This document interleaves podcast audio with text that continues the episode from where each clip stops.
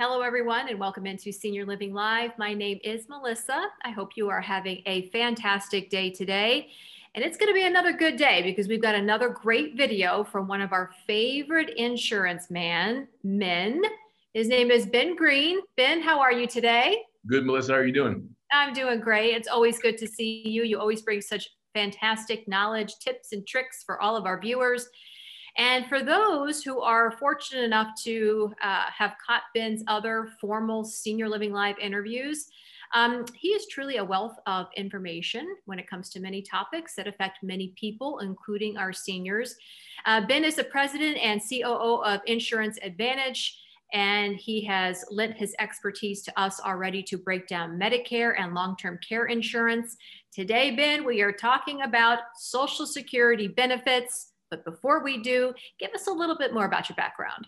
Absolutely, absolutely. So, Ben Green uh, here in uh, sunny uh, Columbia, South Carolina. Today, um, I'm a um, native of South Carolina. Uh, did my my BA in finance at Morehouse College in Atlanta, and then I did an international MBA uh, in South Carolina.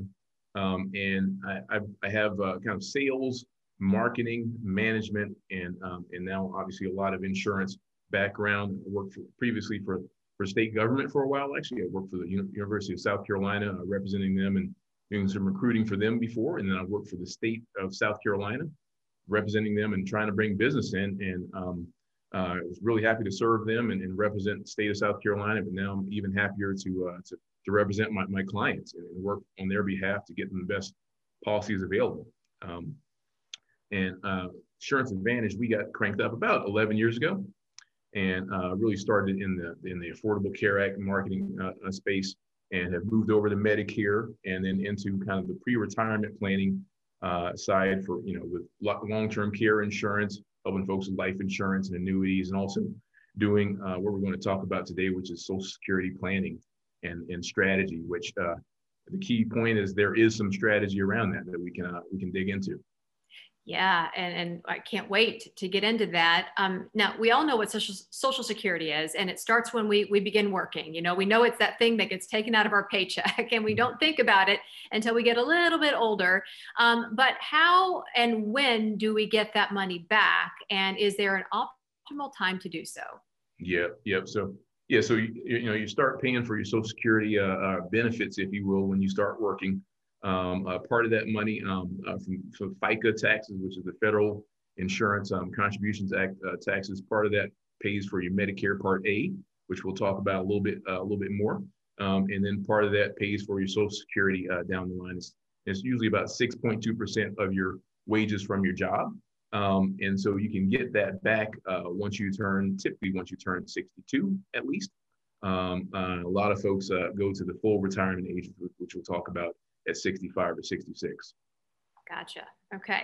So now, when it comes to spouses, and uh, we have many of them who uh, perhaps left the workforce to help rear and take care of the children. So, whether it was a husband or a wife who had to stay home and took on that role and opted uh, to uh, leave the workforce, mm-hmm. Uh, can they draw Social Security? And if so, when does that window open for them? Yep. So, so typically, unless you're qualifying for Social Security disability, which, which we'll talk about a little bit. Usually, your your your enrollment window, the benefit window, opens up at age 62.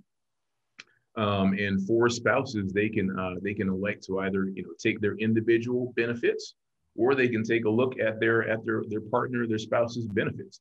And uh, the lower earning spouse can collect up to 50% of the higher earning spouse's benefit.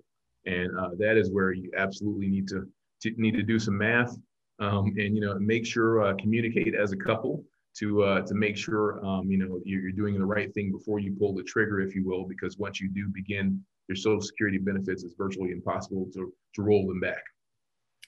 Yeah, and let's dig into that a little bit. So when we talk about the amount, and you mentioned 50% there, but 50% of what? So if you waited for that optimal window, so to speak, to start drawing on the, on your Social Security benefits, how is that amount determined? Uh, is it your salary all time for one year? Uh, what is the minimum someone can expect and the maximum someone can expect? Mm-hmm. So, uh, great question. So, um, typically speaking, they they're going to take the average of your your your 35 of your your monthly earnings for the last 35 years, um, and kind of uh, roll out your benefits based on that. The, the minimum, uh, believe it or not, is about forty-one dollars per per month that you can uh, you can get as a as a Social Security uh, you know benefit um, uh, eligible person. Um, the maximum, uh, regardless of what your salary was, is thirty-one hundred forty-eight dollars per month. Um, and you know when you're when you're looking at taking your benefits, you have to you have to you can't become eligible unless you have about 40 quarters of work which translates to about 10 years obviously of, of work. So there, there are minimum requirements there unless you're qualifying for some sort of uh, disability or, or, or ssi sure sure Absolutely. And that and, SSI, you know, that that is something that can start a little earlier, just depending on on what's your what your situation is. Hmm. So let's get into that. How does Social Security differentiate from SSI benefits or Social Security disability um, benefits? And can you help someone with both?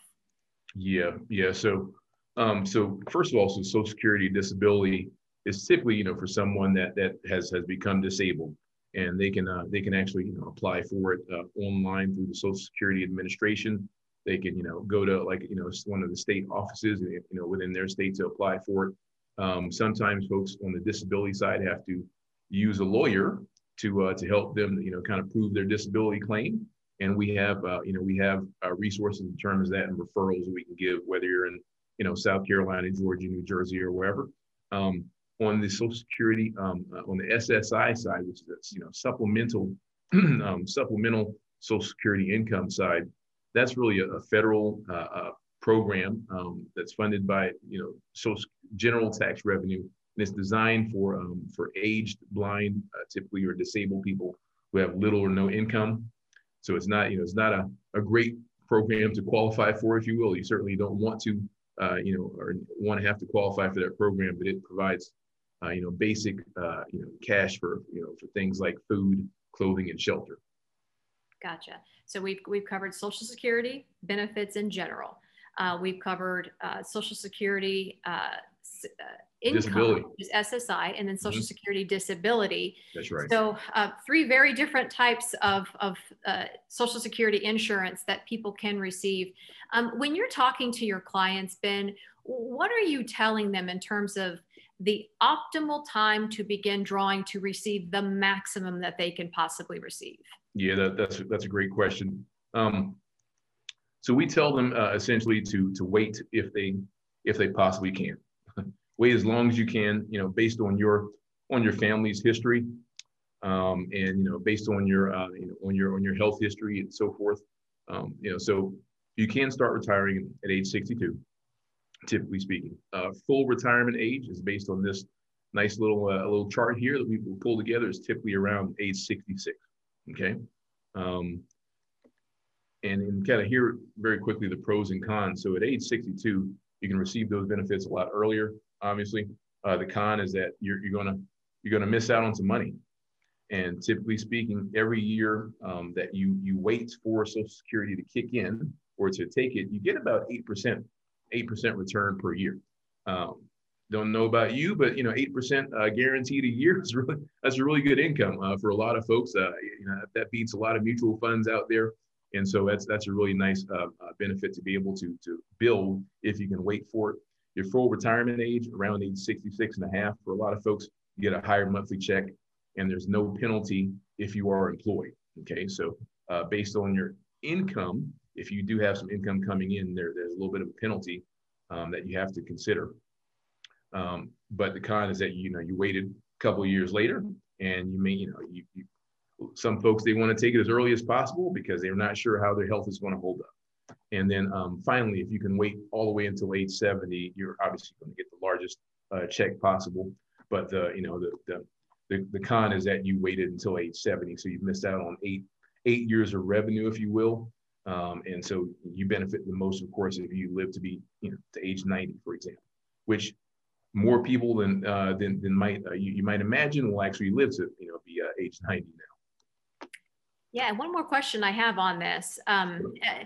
if someone uh, maybe planned very well, or they have a pension or they have other means of, of cash flow per month and they just say you know what? I don't need this money which is a great problem to have right? Mm-hmm. um, does social security at any point force you to begin taking those funds?